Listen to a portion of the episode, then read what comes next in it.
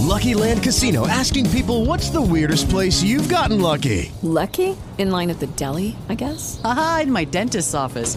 More than once, actually. Do I have to say? Yes, you do. In the car before my kids' PTA meeting. Really? Yes. Excuse me, what's the weirdest place you've gotten lucky? I never win and tell. Well, there you have it. You can get lucky anywhere playing at LuckyLandSlots.com. Play for free right now. Are you feeling lucky? No purchase necessary. Void where prohibited by law. 18 plus. Terms and conditions apply. See website for details. With the Lucky Land slots, you can get lucky just about anywhere. This is your captain speaking. Uh, we've got clear runway and the weather's fine, but we're just going to circle up here a while and uh, get lucky. No, no, nothing like that. It's just these cash prizes add up quick. So I suggest you sit back, keep your tray table upright, and start getting lucky.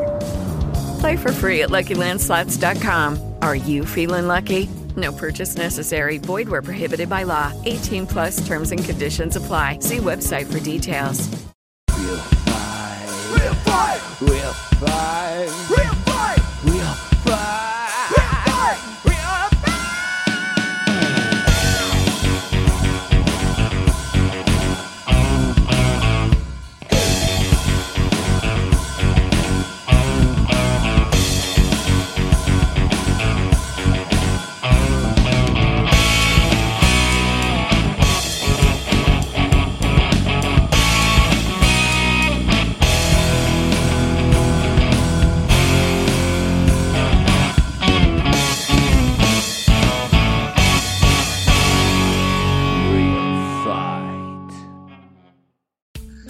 Amici di Fight, benvenuti ad una nuova puntata di The Real Fight Talk Show. Mirko Orlato vi parla dall'angolo rosso della Fight Arena, mentre all'angolo blu presentiamo subito Manuel Donzelli. Ciao Manuel, come stai? Ciao Mirko, ciao a tutti, ho ancora le mani di- nei capelli da sabato io.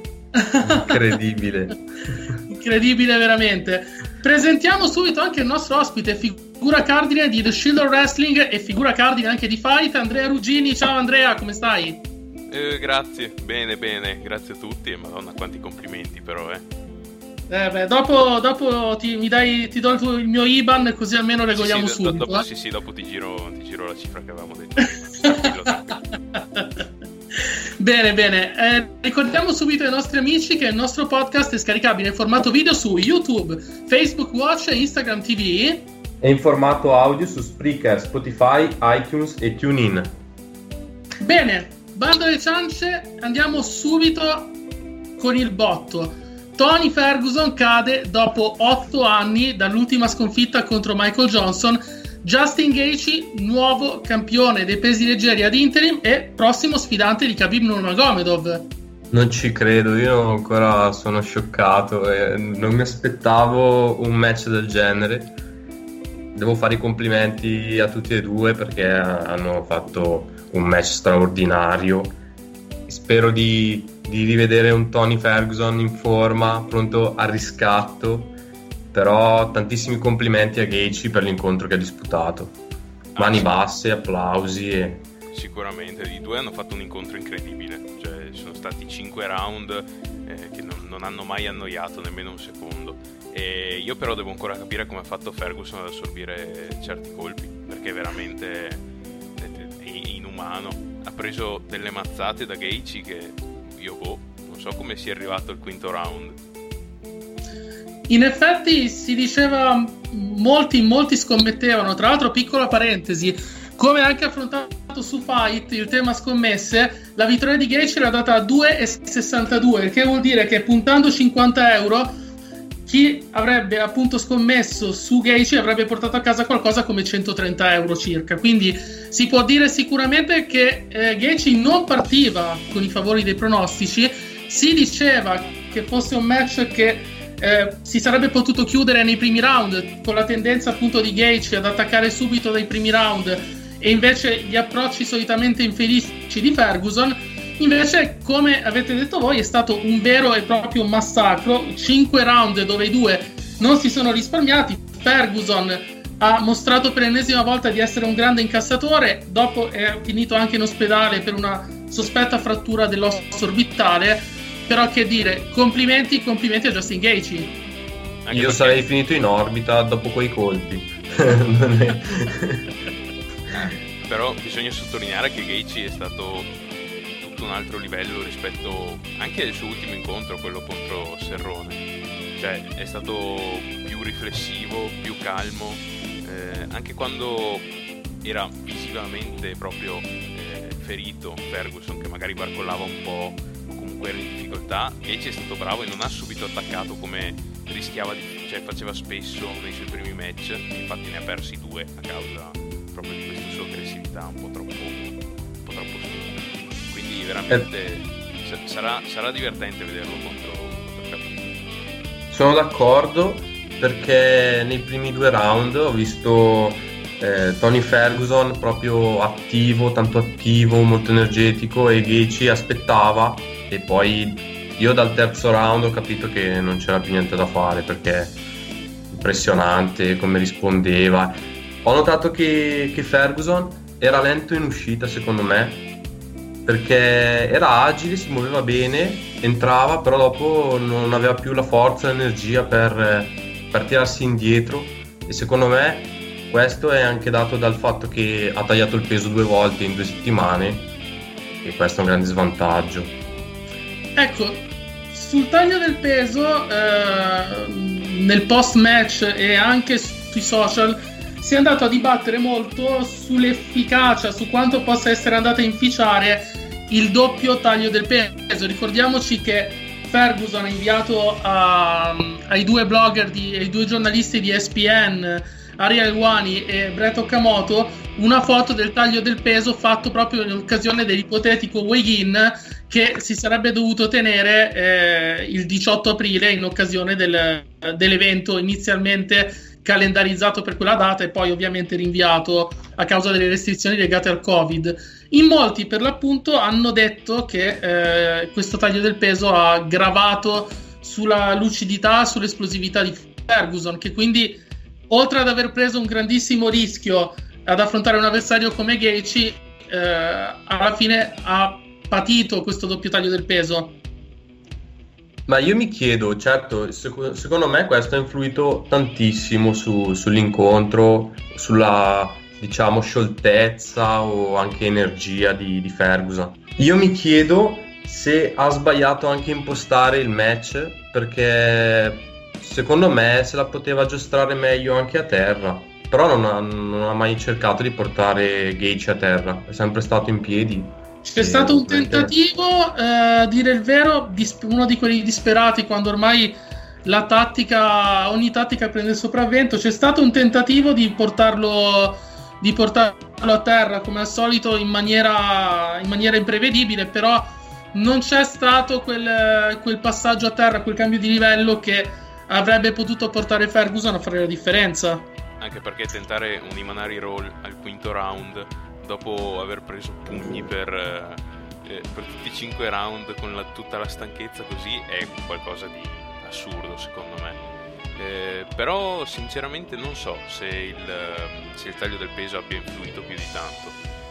Vi dirò che secondo me il più l'ha fatto eh, che Ferguson si era preparato per Khabib, uno che il match lo porta a terra lui, non c'è bisogno di, di provare dei takedown perché fa già lui. E, ed è rimasto un po' spiazzato da, dallo striking puro di, di Gage invece. Quindi se, secondo me tanto della sconfitta è da, è da dare al game plan più che, più che il doppio taglio del peso. E siete d'accordo sulla decisione dell'arbitro di fermare così? Sì. Sì, sì, sì. sì. Anch'io, anch'io. Benché Ferguson eh, nel post match, oltre a riconoscere ovviamente i meriti di Gaethje e ad aver accennato appunto a quanto il cambio di avversario abbia influito sul, sull'impostazione del camp e appunto sul game plan di Ferso di due, va detto che secondo me appunto il, ha fatto benissimo l'arbitro a stoppare perché Ferguson sembrava veramente su un altro pianeta. D'altronde i ganci destri di, di Gaethje hanno lasciato il segno. E la domanda che ci facciamo a questo punto è: lascerai segni anche su Khabib? Eh, dipende come Khabib imposterà il match. Sicuramente cercherà di, di portarlo a terra, secondo me. Perché ha fatto vedere che in piedi 10 è fortissimo. Cioè, mi ha sorpreso tantissimo sabato. Khabib non ha decisamente le, le qualità per affrontare Gaethje nello striking, ma nemmeno Ferguson, se per quello. Eh, l'importante per Khabib è portare a terra Justin. Il problema sorge eh, quando hai un avversario come Gaethje che ha una takedown defense che è a livelli stratosferici. Ricordiamo che è un ex NCAA wrestler, quindi qualcosa di, di grappling eh, lo, lo, sa fare, ecco. Anche questo è vero. Mentre invece per Tony Ferguson all'età di 36 anni sfuma la grande opportunità, a mio parere, meritatissima perché avrebbe meritato il match titolato contro Khabib Nurmagomedov saltato per, per la quinta volta. E resta da vedere quali saranno gli scenari perché Ferguson adesso è ipoteticamente fuori dal, dal giro titolato. C'è un McGregor che scalpita per avere la chance titolata e notizia eh, emersa durante la notte di UFC 249 uno di quelli che sarebbe potuto essere il grande avversario di Khabib, il leggendario George St. Pierre, è stato eh, introdotto nella Hall of Fame. Questo vuol dire che eh, St. Pierre non competerà più oppure ci sono le possibilità per un dream match? Beh, sarebbe bello poterli vedere in un match, anche se per ora rimane comunque un dream match. Sono convinto che, che il coronavirus, il problema del coronavirus, abbia allargato gli orizzonti a diversi scenari e spero che boh, magari vedremo Ferguson contro, contro McGregor e poi chi vincerà scontrerà Khabib però per, per, ora sono convinto che Gaethje si scontrerà con Khabib assolutamente, se l'è meritato. Spero che possano dare anche questa opportunità a Ferguson, anche se al momento non la vedo molto praticabile. Ma Ferguson penso che debba avere ancora un paio di vittorie prima, prima di tornare per il titolo contro Khabib, se avrà ancora il titolo, perché vediamo come andrà l'incontro con Gaethje eh, è un peccato che non vedremo più probabilmente Ferguson contro, contro Nurmagomedov. Ormai questo match non si, non, si, non si, deve fare. Abbiamo capito che non si deve fare. Per quanto riguarda. E, e, e appunto un ipotetico match contro St. Pierre? Guarda, stavo dicendo proprio quello. Per quanto riguarda GSP, sarebbe veramente bellissimo vederlo tornare.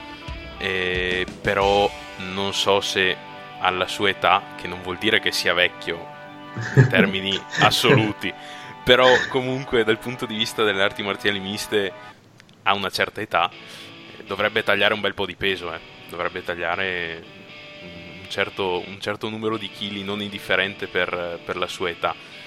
Però è San Piero alla fine, può tutto, ci ha dimostrato che può tutto.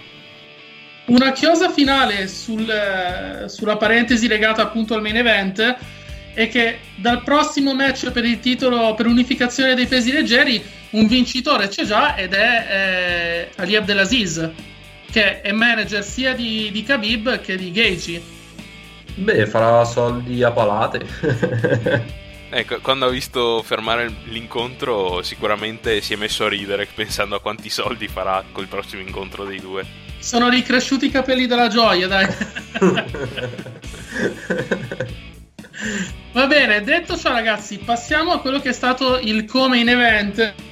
Si è sperato tanto uh, nel grande rientro di Dominic Cruz, si è evocata l'impresa fatta dallo stesso St. Pierre quando nel 2017 sfidò Bisping tornando dopo 4 anni e vincendo il titolo dei pesi medi.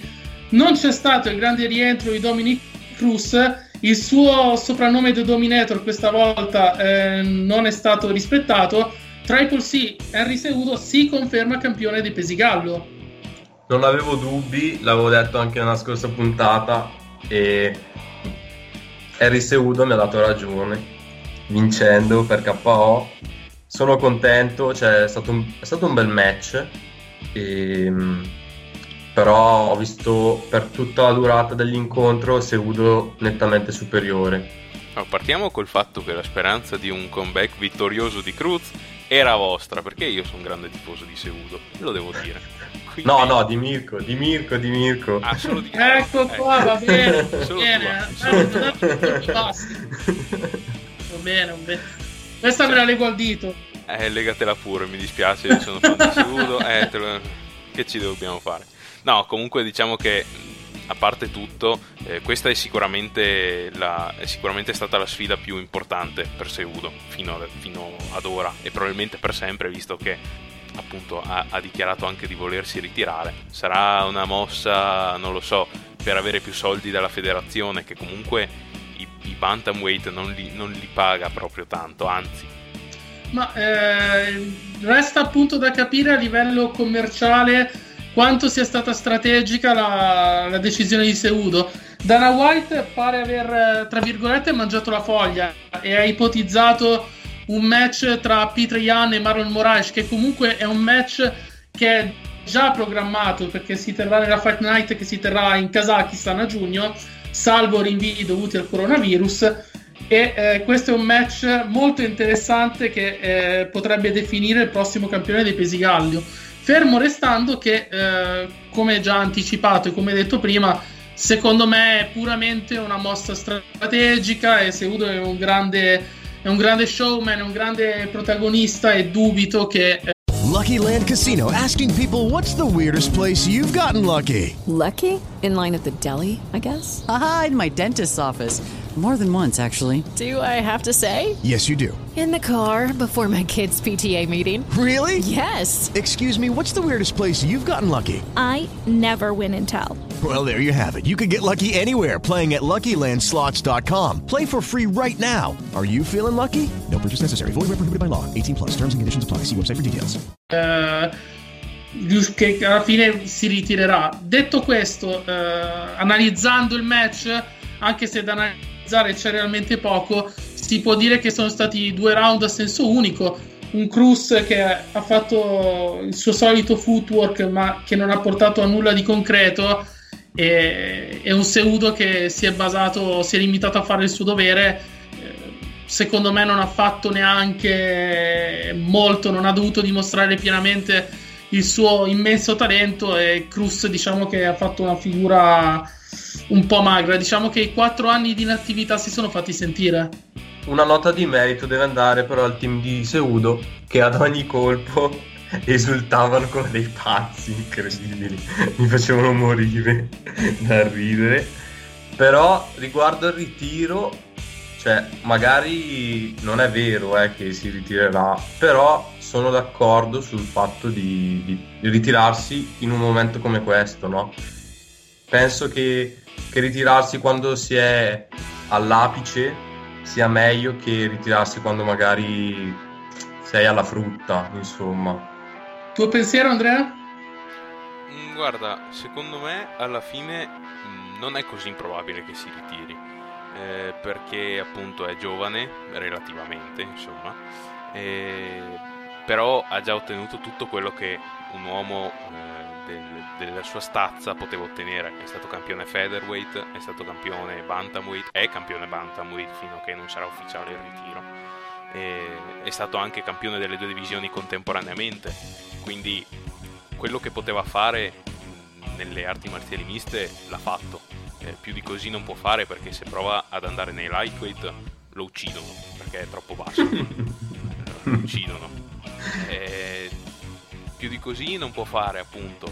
Eh, i competitor nella divisione Bantamweight attualmente non ci sono perché oltre a José Aldo quando e se eh, vorrà competere per il titolo però oltre a José Aldo non ci sono altri match eh, importanti e, e, e da vedere nella divisione quindi... Poi è stato, anche, è stato, anche, campione olimpico, cioè magari arrivare a questo punto e, e, non trovare stimoli ti porta magari al ritiro e magari tornare quando c'è uno stimolo. Esatto, esatto, ci sta. Non, non è così impossibile, ecco, non lo darei così per scontato che sia solo una, una manovra di marketing, anche se conoscendo la personalità di Triple C non è così, non è così impossibile, ecco. Una domanda rapida riguardante le polemiche che ci sono state anche in questo match eh, per lo stop dato dall'arbitro. In molti hanno detto mancavano 4 secondi alla fine del round. Cruz ha detto che ha sostenuto che l'arbitro non odorasse, non odorasse molto, ma anzi puzzasse di, di alcol e sigarette. Non so quanto sia vero tutto ciò, però forse, forse attendere 3-4 secondi poteva essere, non poteva essere una cosa scandalosa. Non lo so perché dopo, dopo la ginocchiata comunque è andato giù male. E poi cioè, anche per, per, gli altri 4 secondi avrebbe ricevuto pugni al volto fino alla fine del round. Quindi boh, secondo me lo stop è stato giusto. Diciamo perché comunque vai, devi vai. pensare che, che, l'arbitro pensa sempre anche alla tua di tutela perché non, non può lasciare che ti massacrino così per niente infatti cioè, aspettare altri 4 secondi non sarebbe stato scandaloso sicuramente però dopo una decina di colpi, dopo che era andato a terra malamente con quella ginocchiata, ha ricevuto una decina di colpi, io penso che lo stop sia stato giusto, cioè non è stato uno stop così improbabile ed estemporaneo come invece cerca di sostenere Cruz. Passiamo al terzo match eh, della main card. Francis Ngannou eh, battendo anche Gersigno Rosenstruck che prima sconfitta per, per Biggie Boy eh, vince appunto il suo quarto match di fila con un tempo di permanenza nell'ottagono di 2 minuti e 42 secondi è lui il prossimo sfidante per il titolo? Sì, allora, assolutamente sì, anch'io sono d'accordo con Andrea, sì, sì, sì, sì. Diciamo che dal punto di vista dell'analisi del match non c'è molto da dire, ci sono state varie sbracciate che l'hanno fatto assomigliare molto di più a, ai pugni di Bud Spencer. Alla fine, però, uno è entrato, è entrato bene. E, e Rosenstruck eh, è caduto giù letteralmente. Si sono viste proprio le gambe, le gambe che si piegavano. Ed è stato veramente un colpo potentissimo. Poi, ovviamente, dato da, da un armadio di 265 libbre, sicuramente uno è bastato e avanzato. Non l'hanno nemmeno Poi... lasciato andare dall'arbitro alla fine de- dell'incontro, quindi rendiamoci un po' conto di quanto era messo male dopo quei colpi. Io ho impiegato più tempo ad imparare la pronuncia di Jairzinho che, che... Sì, è vero, la tua pronuncia, pronuncialo come si chiama? Rosenstrike. Mamma mia che pronuncia, ragazzi. dopo, ragazzi, Donzelli dopo, dopo una puntata, dopo una puntata e varie prove fuori onda ce l'ha fatta. L'ho fatto passare anche per un russo, talmente l'ho pronunciato male. Beh, comunque la cadenza bergamasca si sente, eh. Adesso la domanda da fare è lecita. Eh, con il match che chiuderebbe la trilogia tra Miocic e Cormier e la possibilità paventata e confermata anche da Dana White che se Miocic non dovesse mettere in palio la cintura in tempi brevi potrebbe essere spogliato eh, del titolo. Come vedreste un ipotetico match tra DC, Daniel Cormier e Francis Ngannou? Allora, secondo me in un match del genere non ci sarebbe storia, perché Cormier, per quanto abbia ottenuto il massimo dalla divisione heavyweight, è un light heavyweight come, come altezza. Ngannou è veramente enorme, è picchia fortissimo, questo non lo scopriamo non l'abbiamo scoperto sabato, quindi secondo me non ci sarebbe storia. Cormier va giù, va giù male anche e, e si porta a casa il titolo. Beh, sul discorso dell'altezza, oddio, anche meno di un massimo leggero, perché comunque, se non sbaglio, è un 1,80 m. E un 1,80 m può essere, per esempio, un Whittaker. Addirittura, se ci dovessimo basare sull'altezza, oddio, poi lascia il tempo che trova, perché Vai a vedere Adesanya, Adesanya è il campione dei medi ed è 1,91 m e nel suo passato da kickboxer combatteva nei massimi. Sì, infatti l'altezza è un discorso un po', eh, diciamo, è, è, un po' particolare, perché poi vediamo anche se Udo, per collegarci al discorso di prima, è abbastanza sotto come altezza nella divisione Bantamweight, eppure è il campione, ha difeso il titolo contro Cruz Beh, lo vedremo contro un Gannu prossimamente, dai. Beh, spero, spero, per lui di no, perché altrimenti poi si deve ritirare davvero, ma non per volontà sua, ecco. Io sono d'accordo con Andrea. E mi sembra che, come hai detto tu all'inizio Mirko, Gandu, Gannu dall'ultima sconfitta è diventato, cioè ha una rabbia dentro che... Quanto è migliorato infatti? Questa è la domanda che vi faccio. Avete visto quattro match dove, va bene, la, la permanenza come abbiamo detto è stata di 2 minuti e 42, quindi praticamente metà, metà round. Però alla luce di questi quattro match Avete visto un eh, Francis Ngannou migliorato in un match contro Miocic?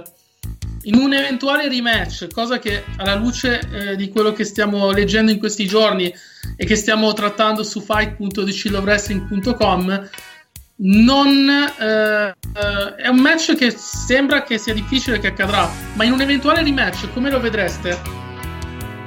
Beh, io penso che sia migliorato tantissimo nella fase di striking eh, credo anche che l'abbia ammesso alla fine del match nell'intervista post fight che si è allenato molto nella fase di striking.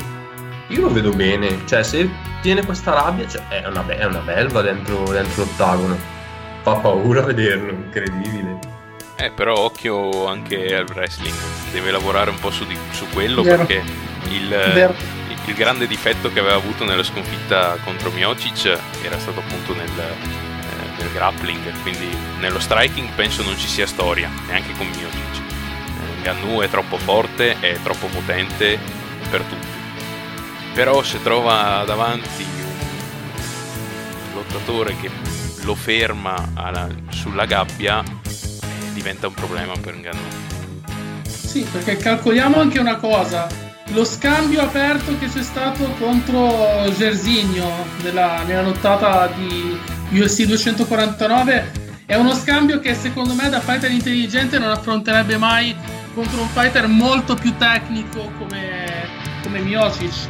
Sì, sì, il campione sicuramente non si metterebbe a fare uno scambio del genere con Gannu. Ci penserebbe ben più di due volte anche. Tu invece cosa pensi, Mirko? Io penso veramente che Gannu sia pronto a spazzare chiunque si troverà davanti. Torno a ripetere, non lo so ehm, l'esito di un match sia contro Cormier che contro Miocic non lo vedo così, così sicuro perché benché, eh, benché Gannu abbia un grandiss- una grandissima potenza e una stazza davvero peso massimo non penso che Cormier eh, andrebbe giù così facilmente contro, contro un Gannu perché comunque certo c'è sempre il discorso legato all'età. Se non sbaglio comunque è quasi un anno che non combatte perché l'ultimo match l'aveva avuto UFC 241 contro Miocic. Bisogna vedere bisogna vedere tante cose. Non saprei cioè non vedo comunque Gannu vincente a mani basse per esempio come il match di ieri poco ma sicuro. Beh, ha sorpreso però la, vi- la, vittoria anche di sabato. Cioè, ok che ci si aspettava magari un pugno KO subito, però ma diciamo aver... che è stata una bella sorpresa. Può aver tagliato, cioè può, può aver comunque lasciato poco eh, da sorprendere il discorso legato alla, alla vittoria, ma è, la tempistica comunque dei, dei 20 secondi è dovuta appunto alla tattica che è stata approntata alla fine c'è stato uno scambio aperto, è sembrata più, detta brutalmente, una lista da bar. Eh, però torno a ripetere, vediamo come, vediamo come chi andrà contro, contro un Gannu, se si terrà il titolo, il match per il titolo. Ci sono tante componenti che ancora dobbiamo scoprire. Detto ciò, eh, passiamo al match di pesi piuma. Jeremy Stephens incappa eh, nell'ennesima sconfitta contro The, Boston, The Boston Finisher, quindi un weekend partito male per, eh, per il Liden che eh, ha avuto problemi col taglio del peso, mancando il peso di 4 libre e mezzo. È un match che, nonostante un buon inizio, eh, dato che nei cartellini dei giudici era anche avanti nel primo round, il secondo round c'è stato questo grandissimo colpo, questa grandissima gomitata a corta distanza che eh, ha portato Stephens ad andare KO ad essere finalizzato.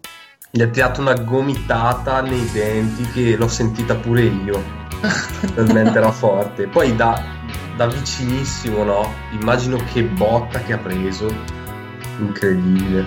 per non parlare di quella a terra, gli hanno aperto un taglio sopra, sopra l'occhio che era, Pazzesco. Era veramente, sì, era veramente molto molto grande. Poi per il resto non c'è molto da dire su, su questo match. Sì, era, No. era un match, era un match che fino a quel momento era equilibratissimo. E il Qatar ha trovato il colpo fortunato e, e ha, saputo, ha saputo capitalizzare perfettamente e si è portato a casa la vittoria. Una domanda rapida per entrambi. Quindi si può dire che adesso Calvin Qatar, alla luce di questa vittoria, potrebbe ambire eh, a una top 5. Ricordiamoci che un fighter tra i primi, dei primi 5 l'ha già affrontato, che è il russo Magomed Sharipov, e c'è stata una sconfitta. È un fighter da top 5, The Boston Finisher, oppure deve ancora maturare? Eh, secondo me nel- per la top 5 deve ancora maturare un po'. L'ha, l'ha dimostrato contro Magomed Sharipov. Tra l'altro era un main event di una fight night, ma era su Sì. round. Quindi non, può ne- non ha nemmeno la scusa diciamo dei 5 round, non è pronto fisicamente. No, semplicemente Magomed Sharipov eh, l'ha battuto nettamente. Quindi secondo me deve ancora maturare un po'. Un altro, un altro match contro magari uno che, nel- che è nella top 5 e, e secondo me ci può entrare. Anch'io sono d'accordo con Andrea. Deve dimostrare ancora qualcosa per entrare nella top 5. Mentre invece cosa deve dimostrare Greg Hardy ancora per poter entrare nella top 15? Secondo me nulla, cioè nella top 15 degli heavyweight ci deve entrare con questa vittoria. Eh, parliamo di uno che è da tre anni che fa arti marziali miste, dopo essere stato nella NFL. In tre anni è arrivato nella UFC e adesso sta vincendo, sta convincendo e nonostante il match sia stato un po' noioso tra virgolette diciamo eh, soprattutto nel secondo e nel terzo round perché a quanto pare De Castro si deve essere fatto male ad un piede ad un certo It is Ryan here, and I have a question for you. What do you do when you win? Like, are you a fist pumper? A woohooer, a hand clapper, a high fiver. I kind of like the high five, but if you want to hone in on those winning moves, check out Chumba Casino. At chumbacasino.com, choose from hundreds of social casino style games for your chance to redeem serious cash prizes. There are new game releases weekly, plus free daily bonuses. So don't wait. Start having the most fun ever at chumbacasino.com. No purchase necessary. VGW Group. Void were prohibited by law. See terms and conditions. 18 plus. punto e, e quindi poi il match è calato drasticamente come intensità però è stato un gran match di Hardy eh, veramente combattuto con intelligenza e con capacità Ma voi siete d'accordo con la decisione dell'arbitro? Perché decisione unanime non so. Io sì, io sì, sono d'accordo perché allora adesso a dire il vero non so se eh, De Castro si sia fermato per un problema o per un infortunio. Io ho visto un De Castro molto conservativo nel secondo e nel terzo round, un Greg Hardy che invece a sua detta deve ringraziare Cormier perché ha sentito la cronaca appunto di Cormier e la necessità, secondo lui, di un cambio di tattica, di strategia da parte di Greg Hardy. Io comunque sono favorevole alla decisione unanime perché De Castro, a parte il primo round, non ha fatto niente. Bisogna vedere poi se quanto detto da Andrea sia poi realmente vero, ovvero un infortunio alla base di- del rallentamento. Però onestamente non ha fatto nulla per portare a una split decision o portare comunque o addirittura una vittoria, una sua vittoria. se sommiamo i colpi che De Castro ha tirato nel secondo e nel terzo round io sinceramente dubito contando anche quelli che sono andati fuori bersaglio che arriviamo ai 10 colpi quindi veramente cioè, il secondo e terzo round De Castro è stato inesistente nel primo round se la sono giocata mm, però non abbastanza secondo me da arrivare nemmeno a uno split decision Eh, ma nel, nel primo round De Castro aveva tirato dei low kick che aveva fatto zoppicare Gregardi visibilmente, no? E mi ha sorpreso dopo questa tattica dell'aspettare, aspettare e poi praticamente non fare nulla. Non che anche l'avversario abbia fatto chissà po- che cosa poi, però abbia stato più propositivo. Detto ciò, detto ciò, in attesa di parlare della preliminary card, eh, chiamiamo la pubblicità. A presto. NWA Power, un tuffo nel passato con i wrestlers di oggi. Io sono Antonio della BW ed insieme al mio collega Nello vi accompagneremo con la nostra radio cronaca per The Shield of Wrestling Carni Talk su Facebook Watch, Instagram TV, YouTube, Spreaker, Spotify, Google ed Apple Podcast e TuneIn. Fan del wrestling, ma soprattutto di The Shield of Wrestling. Se volete rimanere sempre aggiornati in tempo reale sugli ultimi avvenimenti del vostro sport, spettacolo preferito, allora seguite www.theshieldofwrestling.com. Potete trovarci anche su Facebook, Twitter, Instagram, Telegram e perfino Discord. Durante la settimana vi terremo compagnia anche con i nostri podcast Over the Top Rope, il programma di riferimento del wrestling italiano, in onda mercoledì alle 19.30 e What's Next, conosciuto come il club di The Shield of Wrestling, all'interno del quale discutiamo degli avvenimenti più importanti avvenuti durante la settimana. I nostri podcast sono disponibili praticamente ovunque, potete ascoltarci attraverso Twitch, YouTube, Facebook, Instagram TV, Speaker, Spotify e TuneIn. Non è finita qua però, perché noi siamo sempre pieni di novità e l'ultima, ma non meno importante, è l'apertura di fight.theshieldofwrestling.com, il sito dedicato agli sport da combattimento, grazie al quale potrete sempre rimanere aggiornati sulle ultime notizie provenienti da UFC, Bellator, One e dal mondo della box. Inoltre avrete la possibilità di seguire insieme a noi l'avvicinamento alle Olimpiadi di Tokyo 2020 per quanto riguarda gli sport da contatto coinvolti. Tutto questo è disponibile comodamente e gratuitamente anche all'interno della nostra app, scaricabile dal Play Store. Questo ed altro ancora per offrirvi il miglior servizio possibile perché non dimenticate mai che we are the Shield of Wrestling.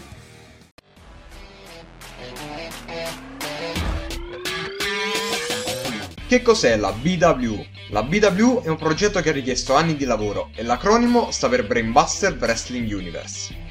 Si tratta di una federazione virtuale di wrestling che propone un'alternativa alla realtà tramite un videogioco. Quindi si tratta di gameplay WB2K? Mm, assolutamente no, qualcosa di più, molto di più, mai fatto in Italia e probabilmente neanche nel resto del mondo. E allora cos'è precisamente? Storie e colpi di scena creati da noi, ambientazioni, momenti salienti e scene che vanno oltre i limiti imposti dal gioco utilizzando il montaggio video.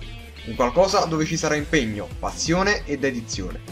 Qualcosa che possa riunire fan italiani che seguono o seguivano la disciplina e perché no, anche persone che vogliono godersi qualche minuto di svago. Il commento, ad esempio, verrà aggiunto dopo che le varie clip saranno registrate e montate. Creeremo una serie TV su YouTube. Sembra utopia, ma potrebbe funzionare. Innovazione? Innovazione!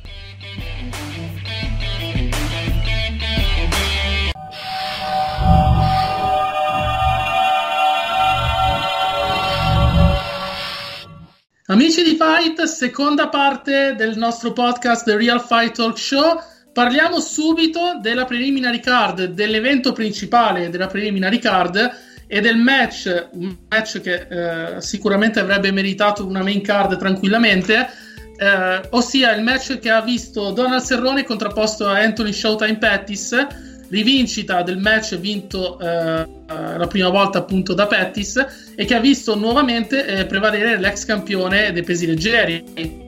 Ma è stato un match eh, molto molto equilibrato, sinceramente. Eh, non mi aspettavo, devo essere onesto, eh, che vincesse Serrone soprattutto dopo le ultime dichiarazioni, eh, dopo l'ultima prestazione pressoché inesistente. Quindi non mi sorprende la vittoria di Pettis, però eh, alla fine la decisione poteva essere anche non unanime per quello che si è visto nel match. Sì, sicuramente è stato, è stato un match comunque sì, abbastanza equilibrato. Il primo, il primo round, secondo i cartellini dei giudici, Serrone era avanti. È stato un, un, primo round dove Cerrone ha mantenuto il centro dell'ottagono e Pettis ha comunque girato lateralmente appunto ai lati del, del cowboy. Nel secondo e nel terzo round Pettis ha preso il sopravvento, nel secondo round ha fatto la differenza perché ha visto un Pettis prevalere nettamente su Serrone. Il terzo match è stato più equil- il terzo round, pardon, è stato più equilibrato del secondo, ma diciamo che tutto sommato la vittoria di Pettis eh, è giusta e, Pettis stesso comunque ha ammesso che a livello di peso si trova meglio eh, nei welter dove comunque non deve tagliare tanto quanto faceva per combattere nei leggeri sicuramente eh, adesso avrà nuovamente un'opportunità per affacciarsi magari nella top 10 mentre per Cerrone diciamo che ehm, gli scenari ora sono, sono alquanto sospesi secondo me potrebbe essere un gatekeeper ma nulla più. È arrivata la quarta sconfitta consecutiva, di cui comunque due eh, nei leggeri, dove ha perso contro Gaethje e, e Ferguson. e queste due sconfitte, quella contro McGregor e l'ultima di ieri, secondo me segnano definitivamente il Viale del Tramonto per un fighter che ha, ha battuto tutti i record possibili, ma che secondo me alla luce delle prestazioni anche da un punto di vista di tenuta fisica perché è parso veramente troppo statico e non è il serrone che abbiamo, che abbiamo apprezzato tempo addietro. Qual è il tuo pensiero riguardo, Manuel? Stranamente sono d'accordo con te. Segnatevela, segnatevela. Però è vero, dai, qu- quattro- io non me l'aspettavo, pensavo magari in un ritorno spumeggiante, però quattro sconfitte sono tante e poi di seguito ancora di più. Vedremo, spero che gli diano un'ultima chance, però la vedo anche difficile. L'altro match, un altro dei match che ha caratterizzato una preliminary card ricca di eventi e di match interessanti è stata quella che ha visto il ritorno di Fabrizio Vai Cavallo Verdum che ha eh, incontrato eh, Alexei Olenik, The Ball Constrictor, in un match eh, dove complessivamente i due hanno 84 anni eh, di età. Un match dove vi faccio subito una domanda: avete visto qualche, qualche colpo, qualche pugno? Perché io ho visto un match privo di striking. A parte il primo round in cui Oleinik qualche pugno l'ha tirato, questo match è stato veramente, non dico vergognoso perché non è corretto nei loro confronti, ma ci siamo vicini. Era meglio mettere uno stacco pubblicitario. Sì, sì, mi sarei divertito di più, quello, quello sicuro. Eh. Diciamo che è stata una degna della migliore corazzata Potionkin, dai, diciamo così. No, beh, scherzi a parte. Però Eh, per avere 80 anni in due e arrivare tipo 3 round a 5 minuti oh, è tanta roba. Come non hanno fatto vedere, ma c'erano anche le bombole dell'ossigeno. esatto. Va bene. Saranno, eh, stati parlando- tre round a 5 minuti, scusa, ma saranno stati tre round a 5 minuti, però praticamente non hanno fatto nulla, quindi... Era... stato, è stato un match che si è combattuto molto eh, praticamente ai lati della, della gabbia. Ci sono stati dei tentativi di sottomissione, soprattutto nel secondo e nel terzo round, ma l'impressione è che alla fine della fiera sia stato un verdetto giusto. Andrea, cosa dici? Ma sì, solo per il primo round. Perché nel primo, ra- primo round è stato qualcosa che si avvicinava in qualche maniera ad un incontro di arti marziali miste. E l'ha vinto Oleinik, sicuramente. Eh, il secondo e il terzo round, eh, boh, non lo so, sembrava non- il reparto geriatria. eh, non lo so. Beh, in effetti 84 anni in due sicuramente eh, vuol dire che è un match decisamente age. Qual è lo scenario, domanda secca, per, eh, per quanto riguarda il russo, che ha vinto comunque un altro match? e potrebbe, secondo te, avere un match contro magari un avversario più in alto in classifica? Ehm, sì, non glielo nega nessuno, ma semplicemente per fare l'agnello sacrificale. esatto, sono d'accordo. Non penso che punti a arrivare al titolo. Vabbè, eh, anche perché lassù c'è un certo c'è un certo Francis Ngannou che lo manderebbe in prepensionamento, però va bene. Diciamo che in realtà sì, potrebbe anche essere lui un, eh, un potenziale gatekeeper. Passiamo invece dal, dal 42enne Alexei Olenik al 25enne Bryce Mitchell. Che gran match, ragazzi! Era, era tanto, tanto, tanto tempo che non si vedeva una decisione unanime con dei punteggi simili. Eh, Mitchell ha surclassato Rosa ogni secondo del match, quindi ha, ha dimostrato ecco, quello che tante persone dicono: ah, ma il grappling è noioso. E invece Mitchell in eh, un quarto d'ora ha dimostrato come un match giocato solo nel grappling, perché penso che siano rimasti in piedi giusto i primi secondi dei round. E Mitchell ha dimostrato come un match del genere può essere molto molto divertente. Andre, sei, sei d'accordo con la decisione di assegnare i punti, questo punteggio, no? Così distante uno dall'altro, 30-25, 30-25, 30-24? Ma assolutamente sì, perché Rosa veramente ha fatto pochissimo, se non assolutamente nulla, eh, per tutti e tre i round. Mitchell ha fatto letteralmente ciò che voleva e se l'è meritato. Anche tu Mirko sei d'accordo? Io sono rimasto veramente eh, colpito positivamente, anche lo stesso Ben Askren ha- si è complimentato con eh, Tugnasti. Eh, è un ragazzo di 25 anni che ha veramente un grande futuro. Ricordiamoci, tra l'altro, che parliamo di un fighter ancora imbattuto. Ha 25 anni, ma ha già 13 eh, match eh, in MMA e di cui 4 già in UFC vinti. Vinti comunque 3 per decisione eh, dei giudici e 1 per eh, submission. Tra l'altro ha vinto contro Matt Sales con una twister, quindi comunque anche una tipologia di sottomissione che non si vede spesso. Per intenderci, non parliamo della classica rear neck choke o di una neck crank come quella di Khabib contro McGregor.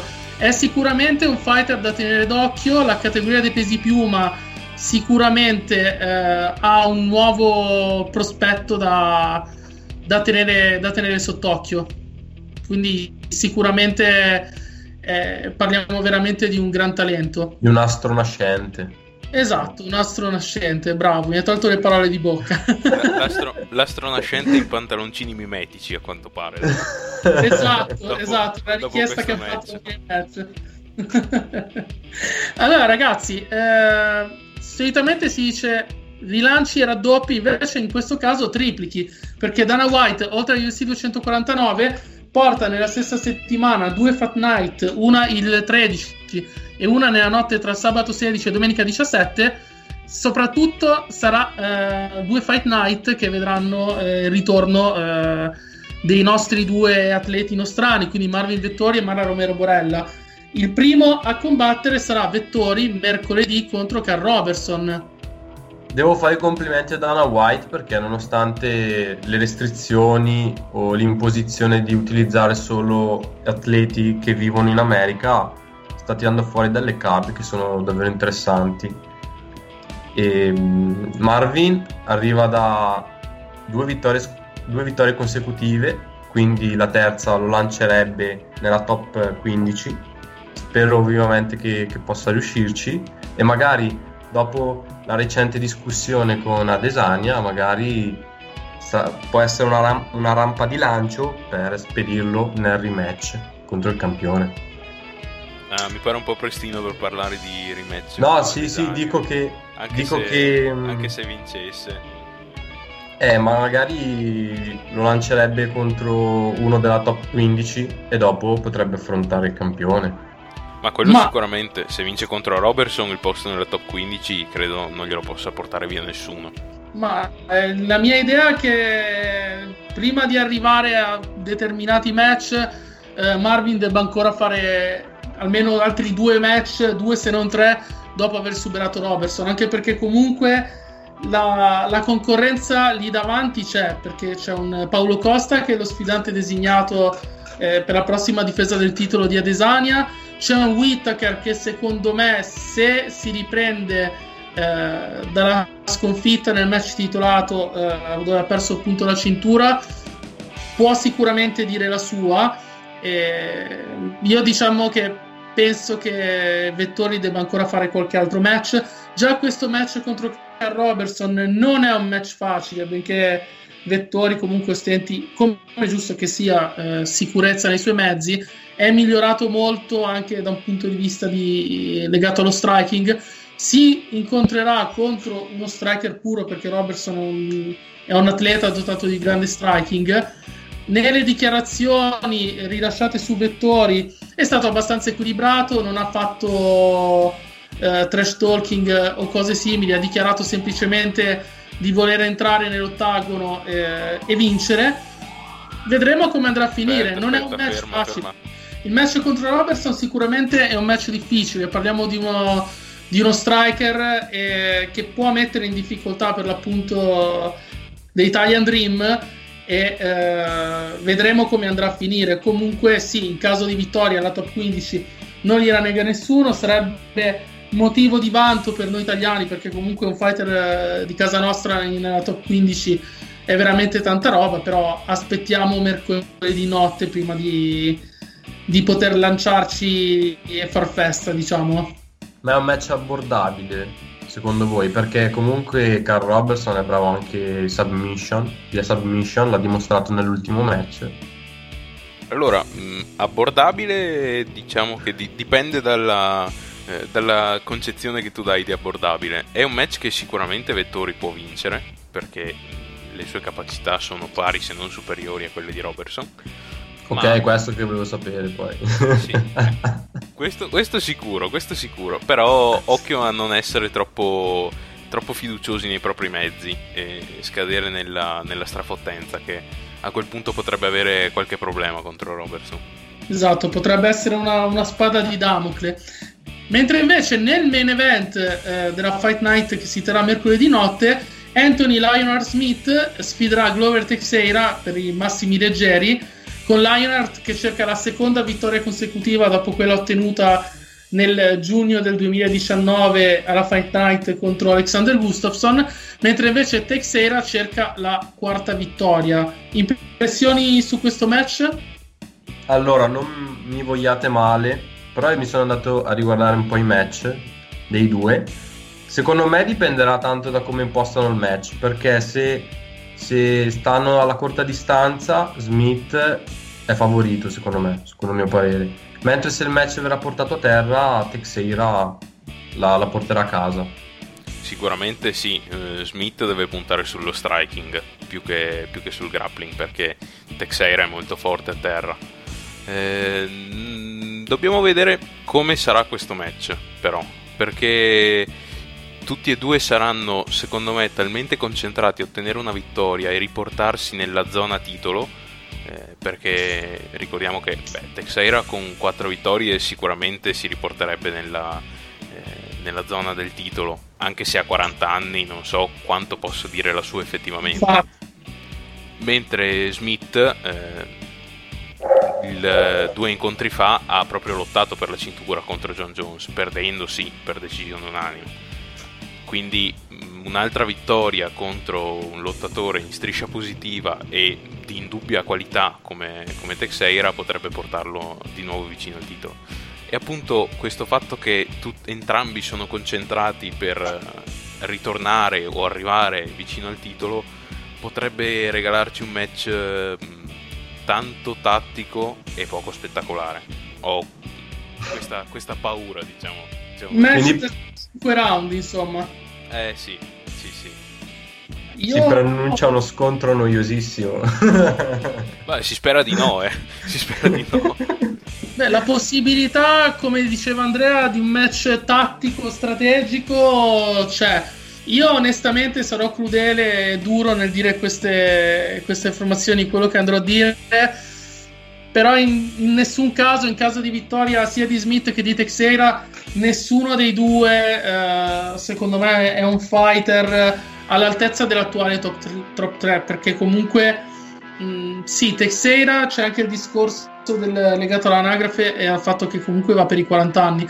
Lo stesso Smith, sì, ha avuto l'occasione titolata e l'ha persa malamente perché comunque è stato un match dove secondo me Smith eh, ha perso in maniera netta, soprattutto se paragonata alle prestazioni di, di Thiago Santos e quelle di Dominic Reyes. Secondo me è un fighter che è una barra due spanne anche al di sotto di, dei due che ho, che ho appena menzionato.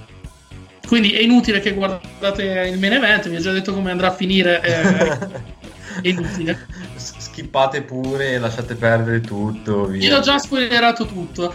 Quindi passiamo direttamente alla prossima Fight Night, che sarà quella tra il 16 e il 17 di maggio. E anche in questo caso, eh, in alto il tricolore si tiferà per Mara Romero Borella. Esatto, in un match che dovrà portarla al riscatto, secondo me, dato che viene da due sconfitte consecutive. E quindi spero che, che si possa riscattare. E credo che l'avversaria Nick Case sia in un match da dentro o fuori.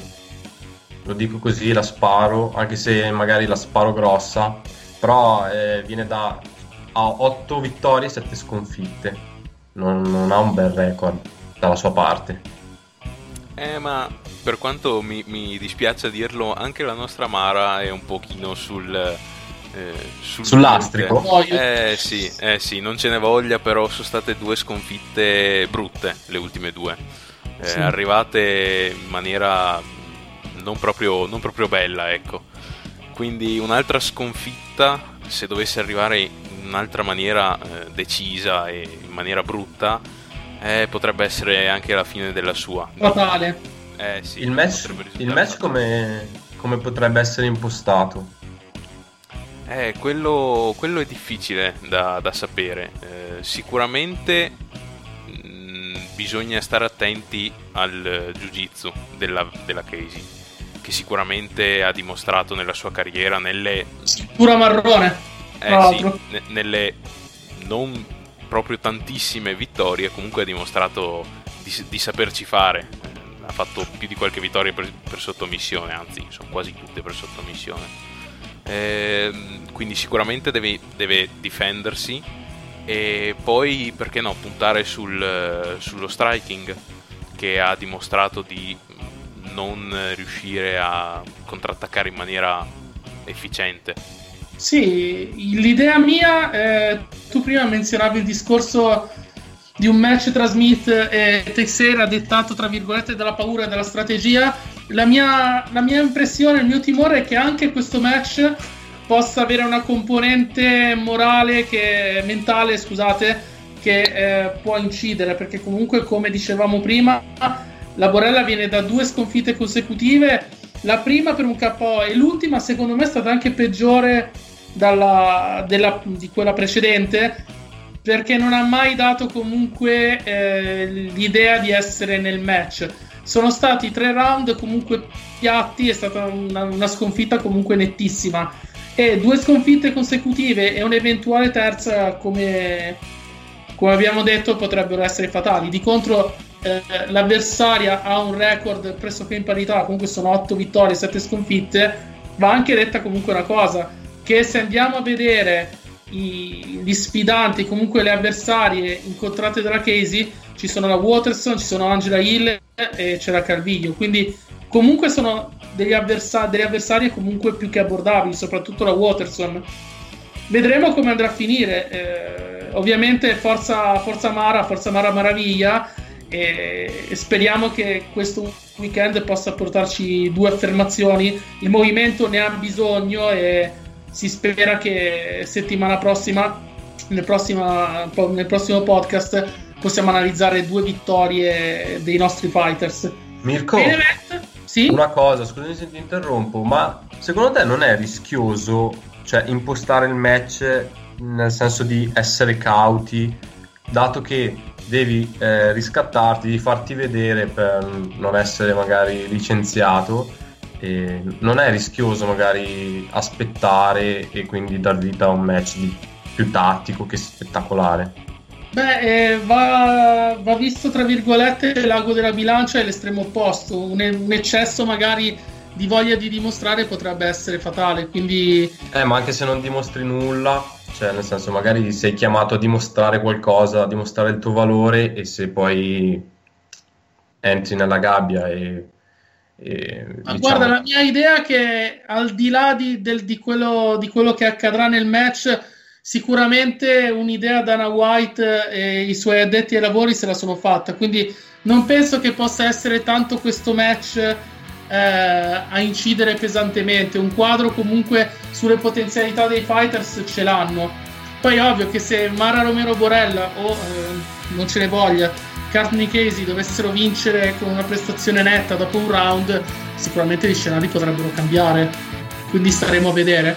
Nel main event invece eh, della Fight Night eh, del 16 maggio ci sarà un match, a mio parere, spettacolare perché comunque ci sono due fighter eh, che amano combattere in piedi, due striker puri, l'ex kickboxer Alistair Overeem contro Walt Harris, che delle 13 vittorie che hanno caratterizzato la sua carriera da professionista in MMA, 13 sono arrivate per KO, quindi ci eh, prepariamo ad un match da, da popcorn, insomma.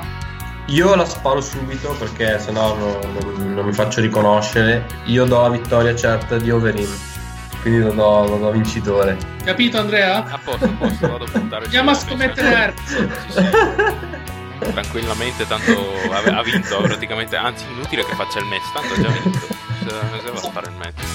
Sentenza ha detto la sua, dai. No, scherzi a parte, eh, Overeem sicuramente arriva come favorito, seppure non di moltissimo, però occhio perché non è, è conosciuto per non avere proprio una mascella di quelle più... Granitica. Eh no, decisamente no. E quindi la potenza di, di Walt Harris eh, potrebbe fare la differenza. Però Overeem ha anche vinto 17 volte per submission, quindi magari se la può giocare anche in maniera diversa. Sì, se riesce a tenere a distanza Harris. Parliamo sicuramente di, di un fighter che ha mostrato comunque di, di saper vincere in entrambi i modi, però sicuramente rinomato per essere, per essere un grandissimo striker. Come ha detto Andrea, eh, la mascella non gioca a suo favore perché comunque dopo quel montante di, di Ngannou sicuramente eh, il mento lo sta ancora cercando perché è passato qualche anno. Eh, va detto che di 18 match 14 per l'appunto li ha persi per KO va per i 40 anni tra l'altro li farà proprio il 17 vediamo se si regalerà una vittoria o una sconfitta. Bisogna vedere per l'appunto quanto eh, il caso di cronaca nera legato al rapimento e all'omicidio della, della figlia possa aver inciso mentalmente. Sicuramente parliamo di, di una tragedia che nulla ha a che vedere con il mondo delle arti marziali miste però allo stesso tempo parliamo di, di un fighter eh, che ha, grandi, che ha grandi capacità e può giocarsela. Io do favorito e mi spiace andare a dar ragione a Manuel, però do anche io Alistair Overeem, Demolition Man. Invece te Andrea cosa dici? Probabilmente anch'io Overeem, eh, ma più che altro perché sarà difficile per Harris eh, tornare nell'ottagono, insomma, anche dopo la- tutta questa vicenda molto brutta. Quindi Overeem, anche se mi piacerebbe vincesse Harris, anche un po' per, per sua figlia, ecco.